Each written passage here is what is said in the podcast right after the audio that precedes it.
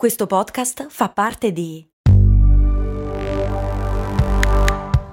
Voice Podcast Creators Company.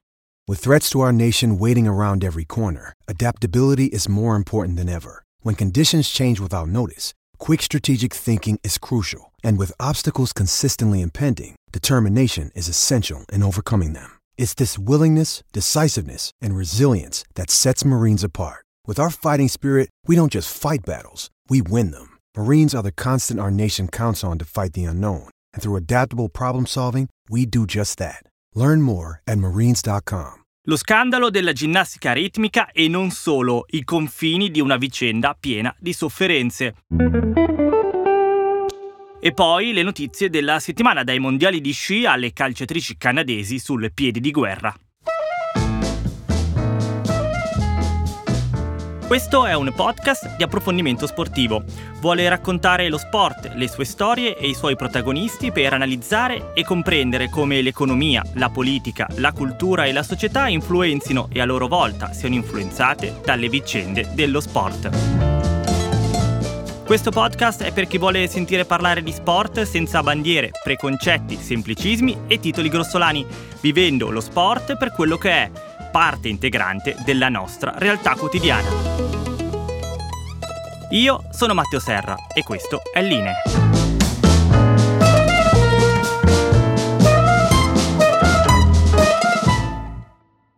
Buongiorno e ben ritrovati all'ascolto di Linee, il primo podcast di approfondimento sportivo che vi racconta tutto quello che succede nel mondo dello sport con passione e competenza, provando a cercare sempre il punto di vista migliore per affrontare le varie vicende sportive.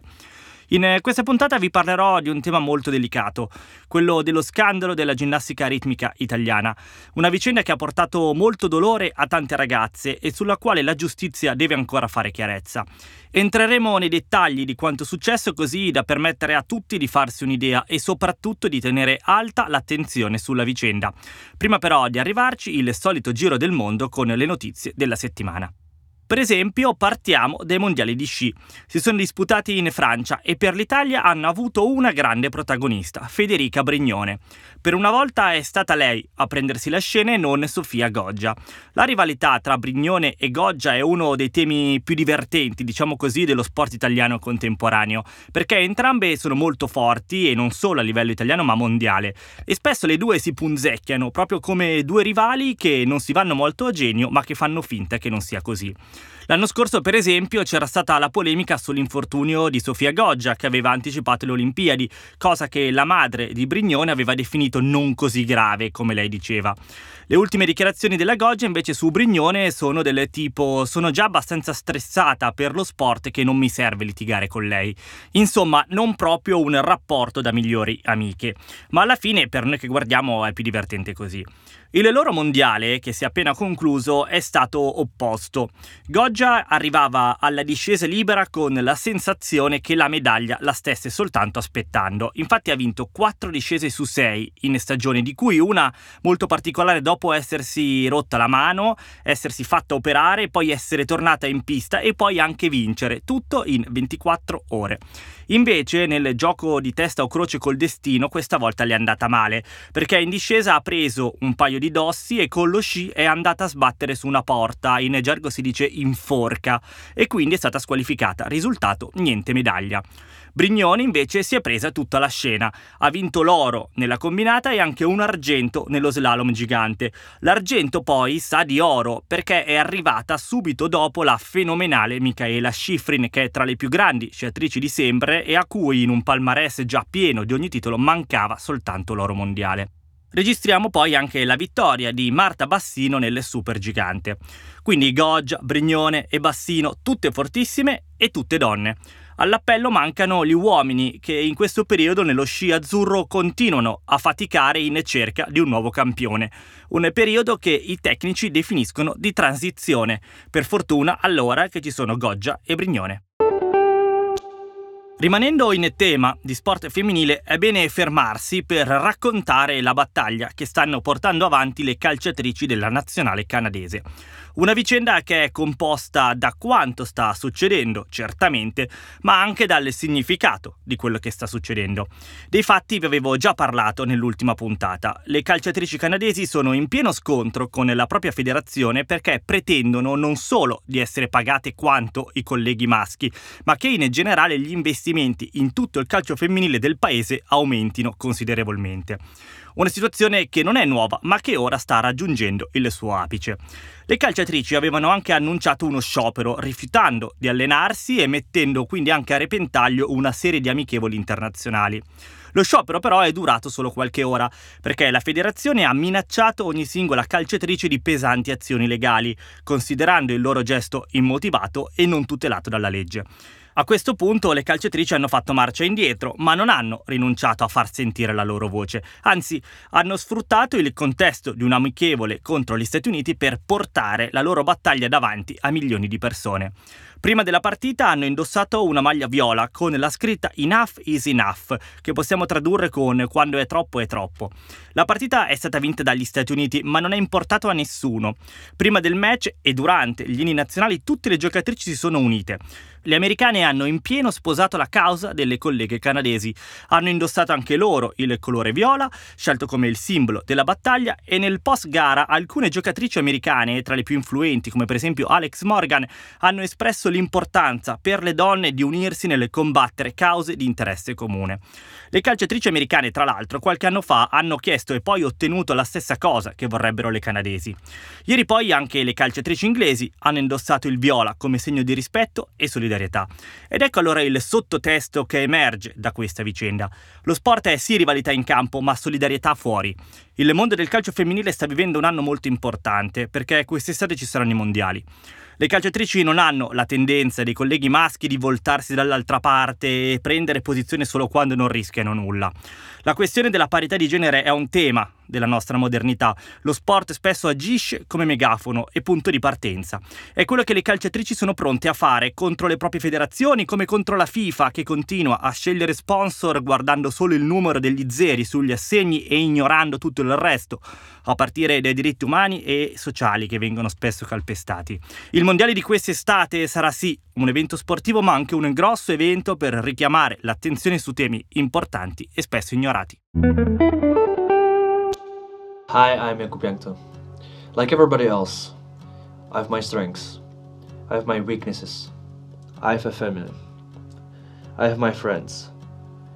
I have a job, which I've been doing it as best as I can for years, with seriousness, professionalism, and passion. Like everybody else, I also want to live my life in freedom, without fears, without prejudice without violence, but with love. I'm homosexual, and I no longer want to hide myself. Nell'ultima puntata lo avevo inserito al pelo perché la notizia era arrivata mentre ero in studio a registrare.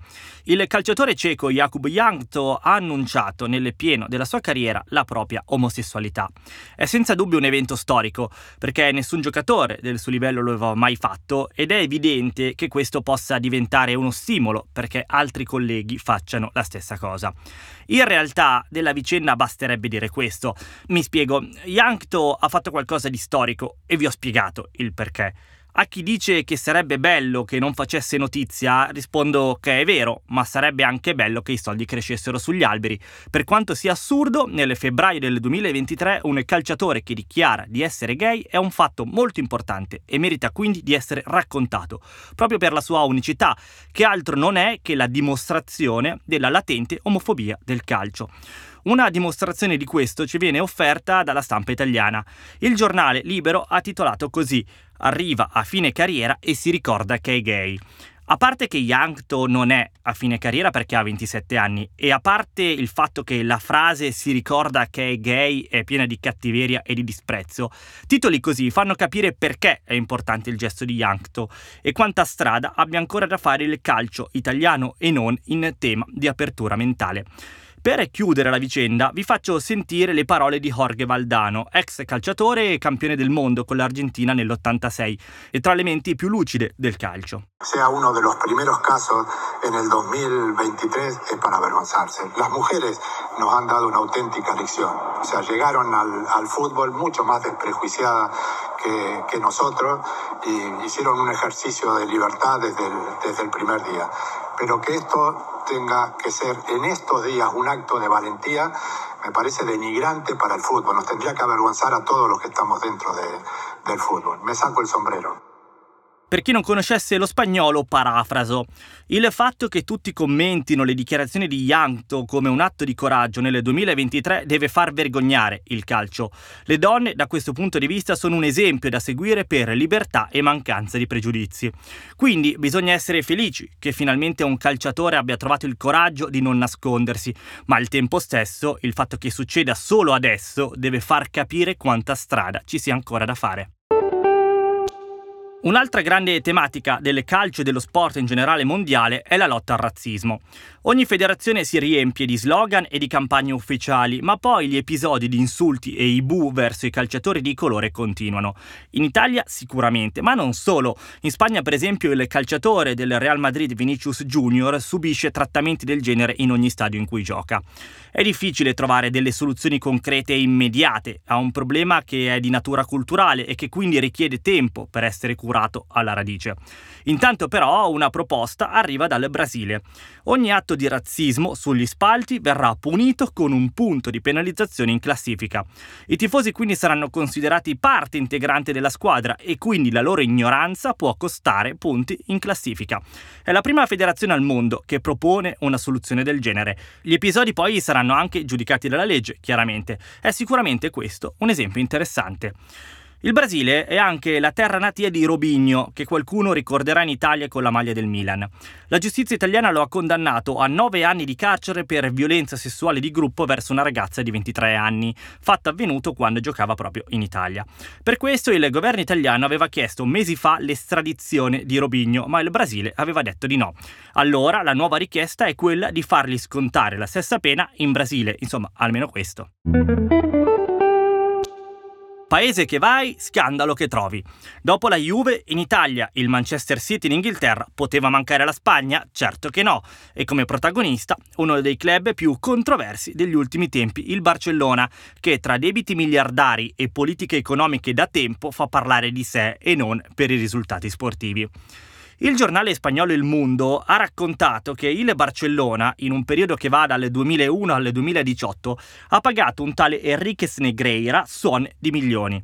Il problema sta nel fatto che Negreira, dal 94 al 2018, è stato il vicepresidente del comitato tecnico degli arbitri. Perché il Barcellona paga per 17 anni un esponente degli arbitri? Per avere dei favori? Questa sembra essere l'ipotesi più ovvia, si tratterebbe quindi di un bel caso di corruzione. Il Barcellona però si è difeso, dicendo che quei soldi erano per una serie di consulenze per fornire relazioni tecniche sui giocatori delle serie inferiori. Insomma, i soldi erano per dare informazioni sugli arbitri e creare delle analisi. Questo ha detto il Barcellona e questo ha confermato lo stesso interessato Negreira. La vicenda comunque rimane parecchio oscura perché non è che si capisca proprio bene quale sia il senso di questa consulenza. C'è poi anche la possibilità che tutto cade in prescrizione perché sono passati più di tre anni. Vedremo quindi anche in questo caso, ma le condotte di tutti questi top club, che tra l'altro sono dentro la fantomatica Superlega che aleggia sul calcio europeo da un paio d'anni, continuano a destare sospetti e a incrinare la strada che il calcio invece dovrebbe intraprendere verso un futuro più sostenibile. Ogni squadra guarda a se stessa e cerca di trarre il massimo del vantaggio con ogni mezzo possibile, insomma non proprio l'inizio di un domani migliore. Chiudo il giro del mondo delle notizie con quella che invece è certamente una storia a lieto fine. Britney Griner, la giocatrice di basket americana che è stata rilasciata lo scorso dicembre dopo un anno di detenzione in Russia per possesso di qualche grammo di olio di canapa, torna a giocare. Ha firmato un contratto di un anno con i Phoenix Mercury. Il suo ritorno in campo è previsto per maggio. Contando che fino a qualche mese fa il suo scenario futuro era quello di scontare 10 anni di prigione in Russia, il fatto di tornare in campo da donna libera è veramente un lieto fine da favola per Britney Griner. L'Italia ma al primo posto 17,90 medaglia d'oro medaglia d'oro al nastro con 17,90 ragazze 8,90 più 9 di esecuzione ed è medaglia d'oro alla finale di specialità al nastro battuta la Russia.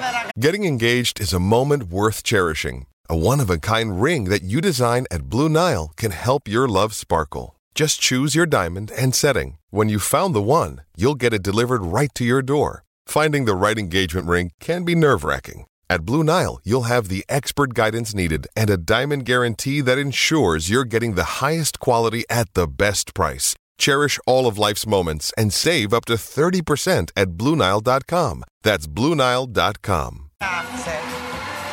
Medaglia d'oro e si scioglie finalmente in un pianto liberatorio eh, Marta Pagnini.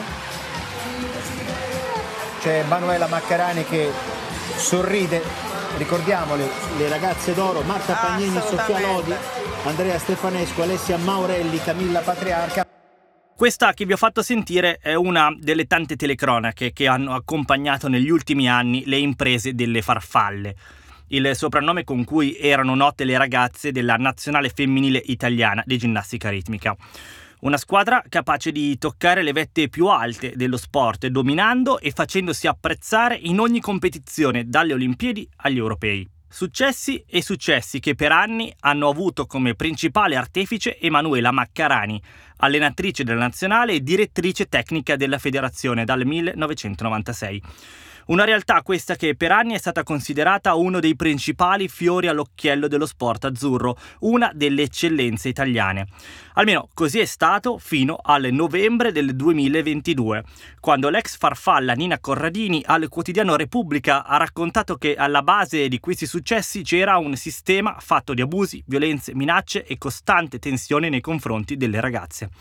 Corradini fin da subito ha detto di voler gridare al mondo una rabbia che non è solo sua, ma di tantissime ragazze che ad ogni livello di questo sport subiscono situazioni analoghe.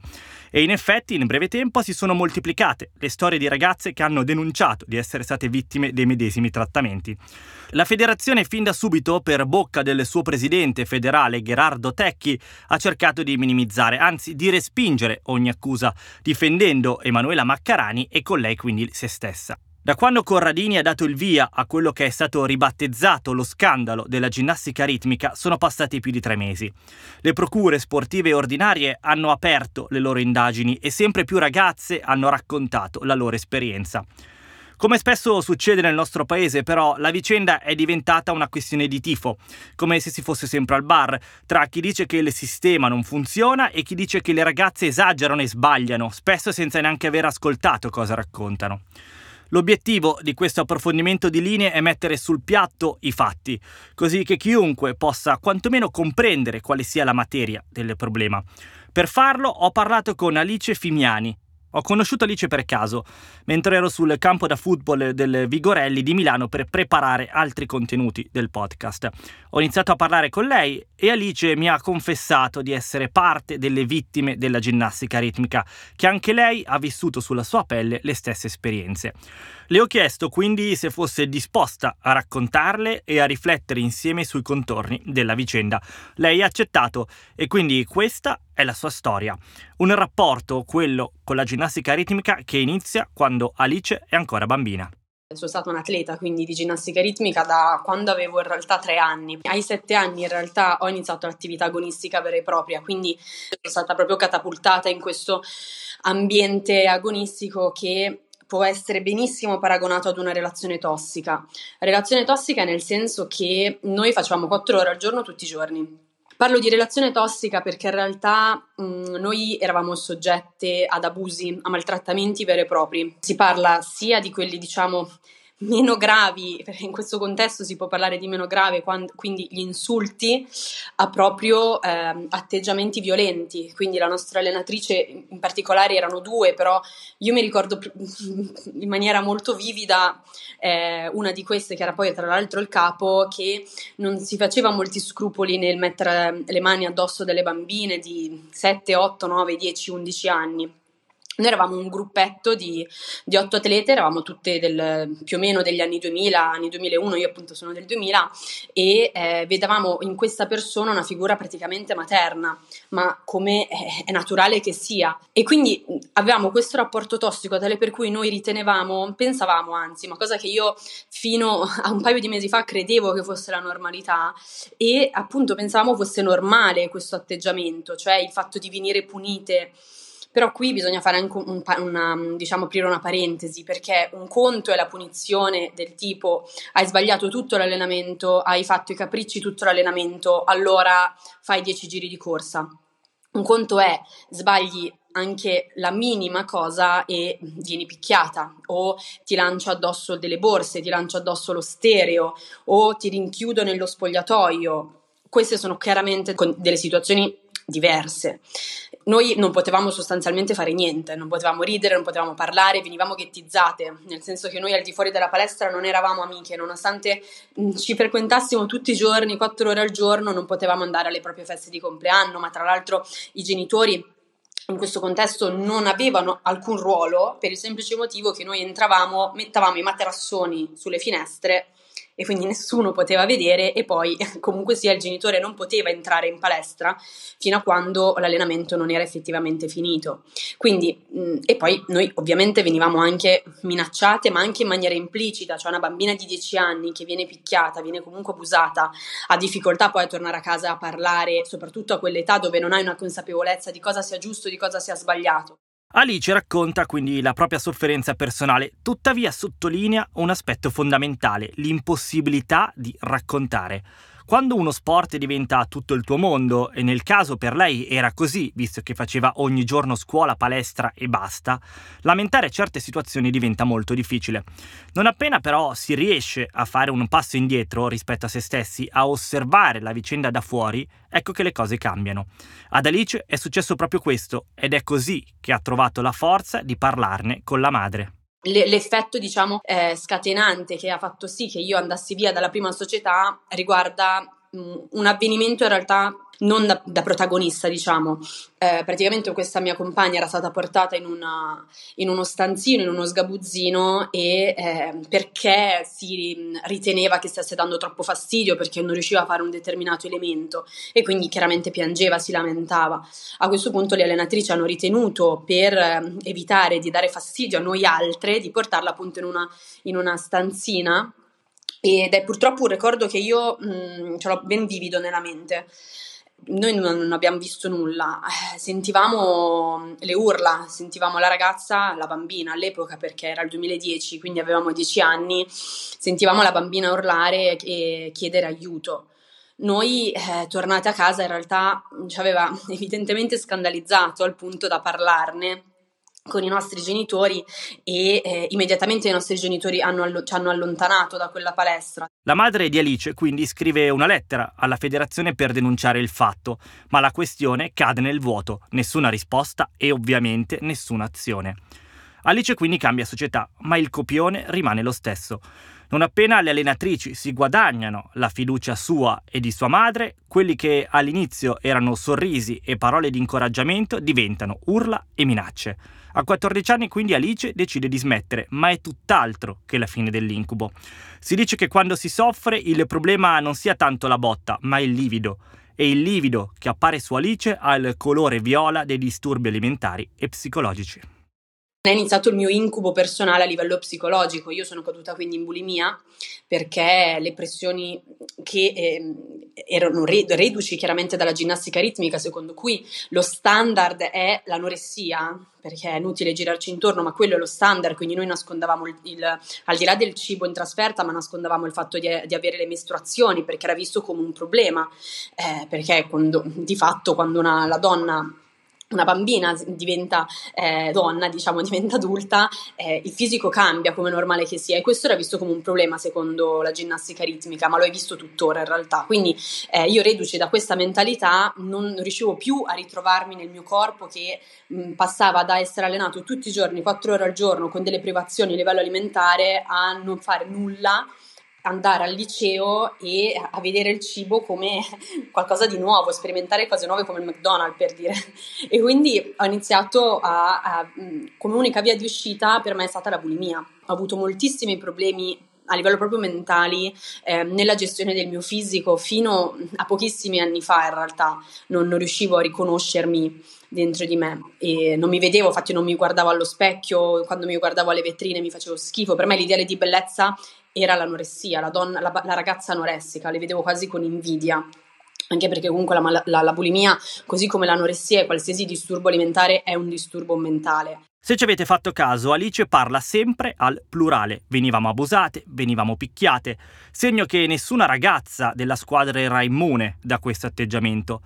Questo però quantomeno dava loro la forza di fare fronte comune, di unirsi per difendersi da certe situazioni negative, almeno questo immagino mentre mi racconta la sua esperienza, ma invece mi sbaglio. I latini infatti dicevano divide e timpera, dividi e conquista. Noi venivamo ghettizzate in palestra, quindi vuol dire che eravamo sempre una contro l'altra. Quando venivamo pesate, noi eravamo solite essere paragonate alle nostre compagne, tipo, ah, guarda Tizia come è più magra di te, ah, guarda Kaia come ha le gambe più, più belle o i piedi più belli rispetto ai tuoi. E quindi si innescava una competizione che era totalmente malsana in bimbe di 10 anni che non ci rendeva amiche in realtà ma poi proprio in generale non c'era mai stato questo stimolo di, diciamo, famiglia, di senso di appartenenza ad una società e quindi di essere compagne effettivamente, perché l'una voleva, diciamo, in maniera chiaramente non cattiva il male dell'altra. Questo si verificava soprattutto durante gli abusi, nel senso che quando una bambina veniva picchiata, io che magari non avevo subito niente, da un lato ero gelosa perché il fatto di essere stata picchiata veniva visto come un, un, vantaggio, nel senso che ah, se la mia allenatrice mi sta picchiando è perché io valgo e quindi evidentemente sono più interessante a livello atletico, invece che la bambina che non viene considerata evidentemente non ha niente di, di interessante da, da, mostrare.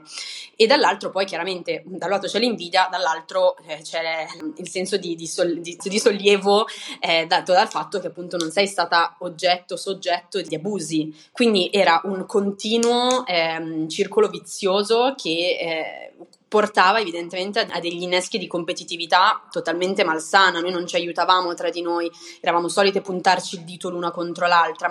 Davanti a racconti del genere non sono pochi però coloro che assumono una posizione analoga a questa. Magari erano troppo severe, sì, ma è la base dello sport agonistico. Tanti infatti ritengono che questa sia solo una parte della selezione sportiva. Insomma, se non sei abbastanza forte mentalmente da reggere certe pressioni vuol dire semplicemente che non sei in grado di stare a quei livelli. Ma a chi fa queste affermazioni cosa risponde una persona che per quegli atteggiamenti ha sofferto? Ovviamente lo sport agonistico, lo sport professionistico richiede determinati sacrifici che possono essere l'alimentazione, che possono essere eh, la vita sociale, però c'è un, un, il confine tra ciò che si può fare ed è lecito, ma anche lecito a livello eh, di giustizia ordinaria e ciò che evidentemente non è lecito, è molto labile.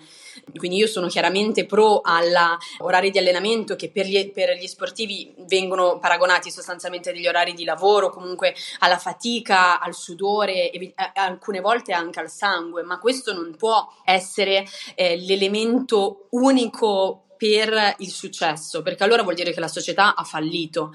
Ha fallito nel momento in cui delle bambine di 10 anni che non potranno mai arrivare alle Olimpiadi, perché a 10 anni non si può arrivare alle Olimpiadi, vengono picchiate perché si ritiene che quello sia il metodo corretto.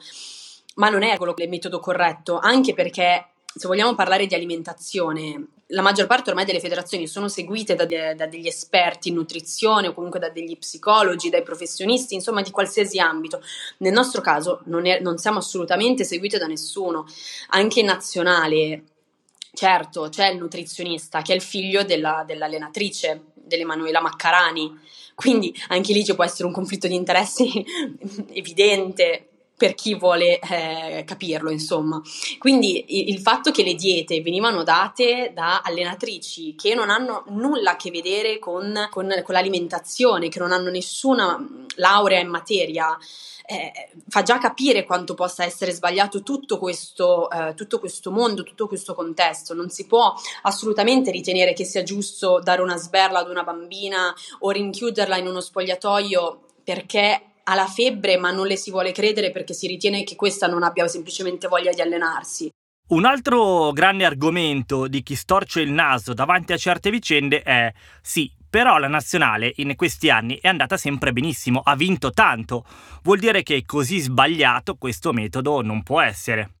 Il fatto che eh, ci siano così tante persone che adesso si stiano ribellando, ma tra l'altro non solo a livello italiano, eh, dimostra che c'è qualcosa di sbagliato e, e io in realtà mi, mi, sento di chiedere alle persone che questa, muovono questa diciamo, accusa è più importante la vita di una persona o le medaglie ottenute? Perché se è più importante le medaglie ottenute, allora non abbiamo nulla da fare, continuiamo a adottare questi metodi di allenamento perché tanto una volta che la ginnasta ha finito la sua carriera, il problema non è della società, non è della federazione, è un suo problema che deve uscire da disturbi post-traumatici o da disturbi alimentari o da disturbi della sindrome di, che porta alla sindrome di Stoccolma e tutto quello che ne deriva. Se invece ci fosse qualcuno, ma come in realtà si sta dimostrando, che eh, ci, si è reso conto che non va bene perché le medaglie non sono più importanti della salute della persona, non è più importante della persona. Allora forse è necessario cambiare il metodo di allenamento, che comunque, attenzione, cambiare il metodo di allenamento non significa non vincere le medaglie, semplicemente non si è mai provato niente. Se lo sport viene fatto in maniera sana, così come ci è stato insegnato, cioè lo sport è un'attività ludica che noi eh, facciamo fin da piccoli perché ci porta divertimento e eh, se viene fatto in questa prospettiva, allora i risultati vengono a prescindere. Poi è ovvio che quando ci sono dei problemi o comunque quando l'atleta sbaglia ci devono essere delle punizioni, ma queste punizioni non possono essere corporali, non possono essere basate sull'umiliazione, perché una bambina magari può essere forte entra da un orecchio e esce dall'altra, ma un'altra bambina può creargli dei problemi interiori incredibili. Parlando di problematiche dello sport femminile, molto spesso si sfocia purtroppo in uno specifico abuso, quello sessuale. Questo per esempio era successo negli Stati Uniti, il primo grande scandalo della ginnastica ritmica. In quel caso era il 2018 e Simone Biles, la ginnasta più famosa al mondo, aveva scritto su Twitter che l'allora medico della nazionale, Larry Nassar, l'aveva ripetutamente aggredita sessualmente e che lo stesso era successo anche a molte sue compagne. La sua denuncia era poi diventata un processo che aveva portato alla condanna dell'ex medico. Da lì però la stessa Biles ha iniziato a soffrire di disturbi post-traumatici che poi sono riemersi per esempio anche nelle ultime Olimpiadi di Tokyo, con quindi delle nette conseguenze sulla sua prestazione sportiva. In Italia, per fortuna, possiamo dire così, non si parla di abusi sessuali, ma di violenze corporali e psicologiche. Questo quindi dà un volto diverso alla vicenda, ma chiaramente non per questo meno grave. Non si parla di impulsi sessuali, ma di freddo cinismo. Secondo me è principalmente ambizione. Noi venivamo viste come non soggetti, non come atlete, ma come se fossimo dei robot che eh, portano loro delle medaglie. Le medaglie portano loro gratificazione, la gratificazione porta loro una, eh, un ruolo all'interno della federazione, che può essere dal giudice federale a allenatrice federale, a gestione di determinati gruppi nazionali, se non addirittura ad arrivare a diventare l'allenatrice della nazionale italiana. Questo a discapito anche di altri soggetti, in questo contesto a discapito di noi bambine. Spostiamoci ora dalla storia personale di Alice al caso generale. Lei ha citato il ruolo dell'allenatrice della nazionale, che come vi dicevo è tuttora ricoperto da Emanuela Maccarani. Nonostante questo scandalo, infatti, per ora lei è rimasta salda al suo posto, facendo un passo indietro solo dal ruolo di direttrice tecnica. La federazione, sempre per bocca del suo presidente Tacchi, ha detto che Maccarani ha imparato la lezione. Insomma, lei però ha ancora in mano tutta la ginnastica ritmica italiana, nonostante tutto quello che è successo e che potrebbe ancora succedere. Sembra un controsenso, perché viene rimossa da un ruolo, quello di direttrice tecnica, ma rimane in quello di allenatrice. Rimane quindi a strettissimo contatto con le ragazze. Questa cosa fa parecchio riflettere chi ha sofferto e vissuto certe cose. il caso contro Emanuela Maccarani e Olga Tiscina, perché sono le due allenatrici che sono attualmente indagate, in realtà si dirama sia nella giustizia sportiva che in quella ordinaria. La denuncia è partita pubblicamente però poi Anna e Nina si sono decise a denunciarle sia appunto nell'ambito sportivo che sono oggi state deferite, quindi il procuratore federale ha evidentemente ritenuto che ci siano degli elementi tale per cui si, eh, ci possa essere una sanzione, la sanzione può, essere, può andare dalla multa fino alla radiazione. A livello ordinario invece sono ancora indagate, quindi sicuramente è un passo che è molto importante, ha dato molta spinta anche per moltissime altre atlete che hanno deciso poi di denunciare. Eh, il fatto che in realtà lei sia ancora l'allenatrice, quindi non sia ancora stata sospesa, nonostante sia attualmente un'indagata, ripeto, lei sia ancora un'allenatrice, l'unica diciamo sanzione ottenuta è l'annullamento diciamo, della direzione tecnica lascia un po' di perplessità. Questa è la mia idea, ma ognuno può avere la propria idea. Secondo me è sbagliato, nel senso che se è un'indagata bisogna trattarla come tale.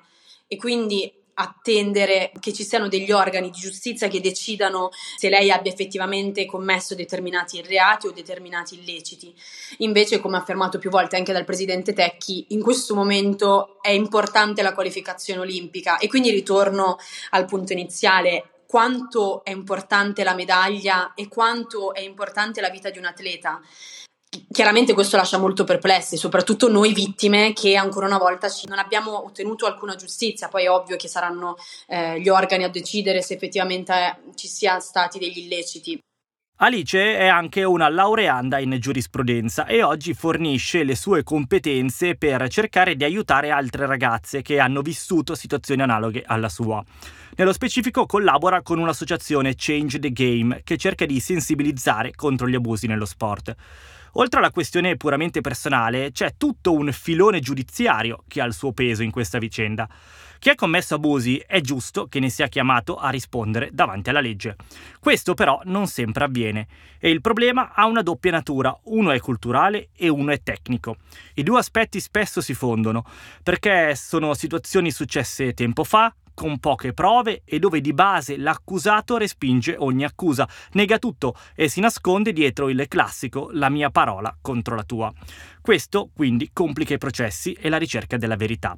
Ma se a questo si può trovare una soluzione con qualche bravo avvocato, al secondo problema, quello culturale, non c'è un rimedio certo e questo non è un dettaglio da poco in Italia, ma in realtà in tutto il mondo, esiste una presunzione di, colpevo- di innocenza fino a prova contraria nei confronti del carnefice, nel nostro caso delle allenatrici, e una presunzione in realtà di eh, colpevolezza nei confronti della vittima che si ritiene abbia mentito per un fine più grande. Non si sa quale sia questo fine più grande, noi in realtà oggi tutti i giorni ci vengono dette che siamo, ci viene scritto che siamo delle arriviste, ma in realtà non si capisce cosa, perché noi non stiamo ottenendo nulla, otteniamo principalmente messaggi d'odio, minacce. E, e quindi è molto difficile gestire la vittima, convincere la vittima a a denunciare, senza contare che comunque gli abusi perpetra- perpetrati ehm, sono in una fase molto delicata, che è la fase dell'adolescenza, con tutte le problematiche che sono già comunque proprie dell'adolescenza, è, è difficile che la, che la, vittima poi riesca a fare una connessione tra ah ma è stata l'allenatrice e non è colpa mia, quindi questo è il, princip- il, problema principale. In realtà in materia di prove non è poi così difficile, nel senso che perlomeno nei nostri casi abbiamo moltissime prove eh, che eh, vanno da una semplice perizia psichiatrica che dimostra il disturbo magari eh, post-traumatico o che eh, può dimostrare magari eh, delle ansie o problemi comunque di attacco di panico e quant'altro che sono tutti rilevanti a livello eh, probatorio, eh, ma poi magari ci possono essere anche video, la, la testimonianza di compagne, di, anche altri addetti al palazzetto che adesso stanno iniziando ad avere anche un po' più di coraggio, ma inizialmente quando Anna e Nina hanno denunciato nessuno era dalla, dalla, loro parte e poi dalla nostra parte. Adesso col tempo le persone stanno iniziando a capire qual è la parte giusta, diciamo, della vicenda, se c'è un giusto eh, in tutta questa vicenda. Una prima importante soluzione alla situazione denunciata da Alice è il protocollo d'intesa firmato proprio pochi giorni fa tra la giustizia sportiva e quella ordinaria. Non appena la prima riceve la denuncia di un illecito, si attiva anche la seconda, così da fare subito più chiarezza. Questo però è solo un cerotto sulla ferita, la vera cura passa da un miglioramento culturale. Alice e tutte le ragazze come lei lottano a suoni di piccoli passi per cambiare la situazione e fare in modo che atti del genere non accadano più. Deve cambiare l'approccio della federazione, dei tecnici e degli addetti ai lavori, arrivando a condannare fermamente certe condotte e smetterla di nascondersi dietro i successi sportivi. Il cambiamento culturale a cui lei ambisce è lo stesso di questo podcast, creare una migliore cultura sportiva, con la convinzione che lo sport sia una parte fondamentale della nostra vita. Vedremo cosa ne sarà dello scandalo della ginnastica ritmica. Quel che è certo è che smetterla di voltarsi dall'altra parte e puntare sempre il dito contro la vittima invece che contro il colpevole è il primo passo per combattere ogni abuso, nello sport come nella vita di tutti i giorni. Avete ascoltato Line, Dentro lo Sport, il primo podcast di approfondimento sportivo, curato dal sottoscritto Matteo Serra con la collaborazione di Voice e registrato e mixato da Jack Leg Studio. Potete seguirlo su tutte le piattaforme streaming. Per commentare la puntata o scrivere dei suggerimenti e consigli potete seguire la pagina Instagram Line Podcast o scrivere all'indirizzo mail linepodcast.gmail.com. Con questo è tutto, vi saluto e vi do appuntamento alla prossima settimana.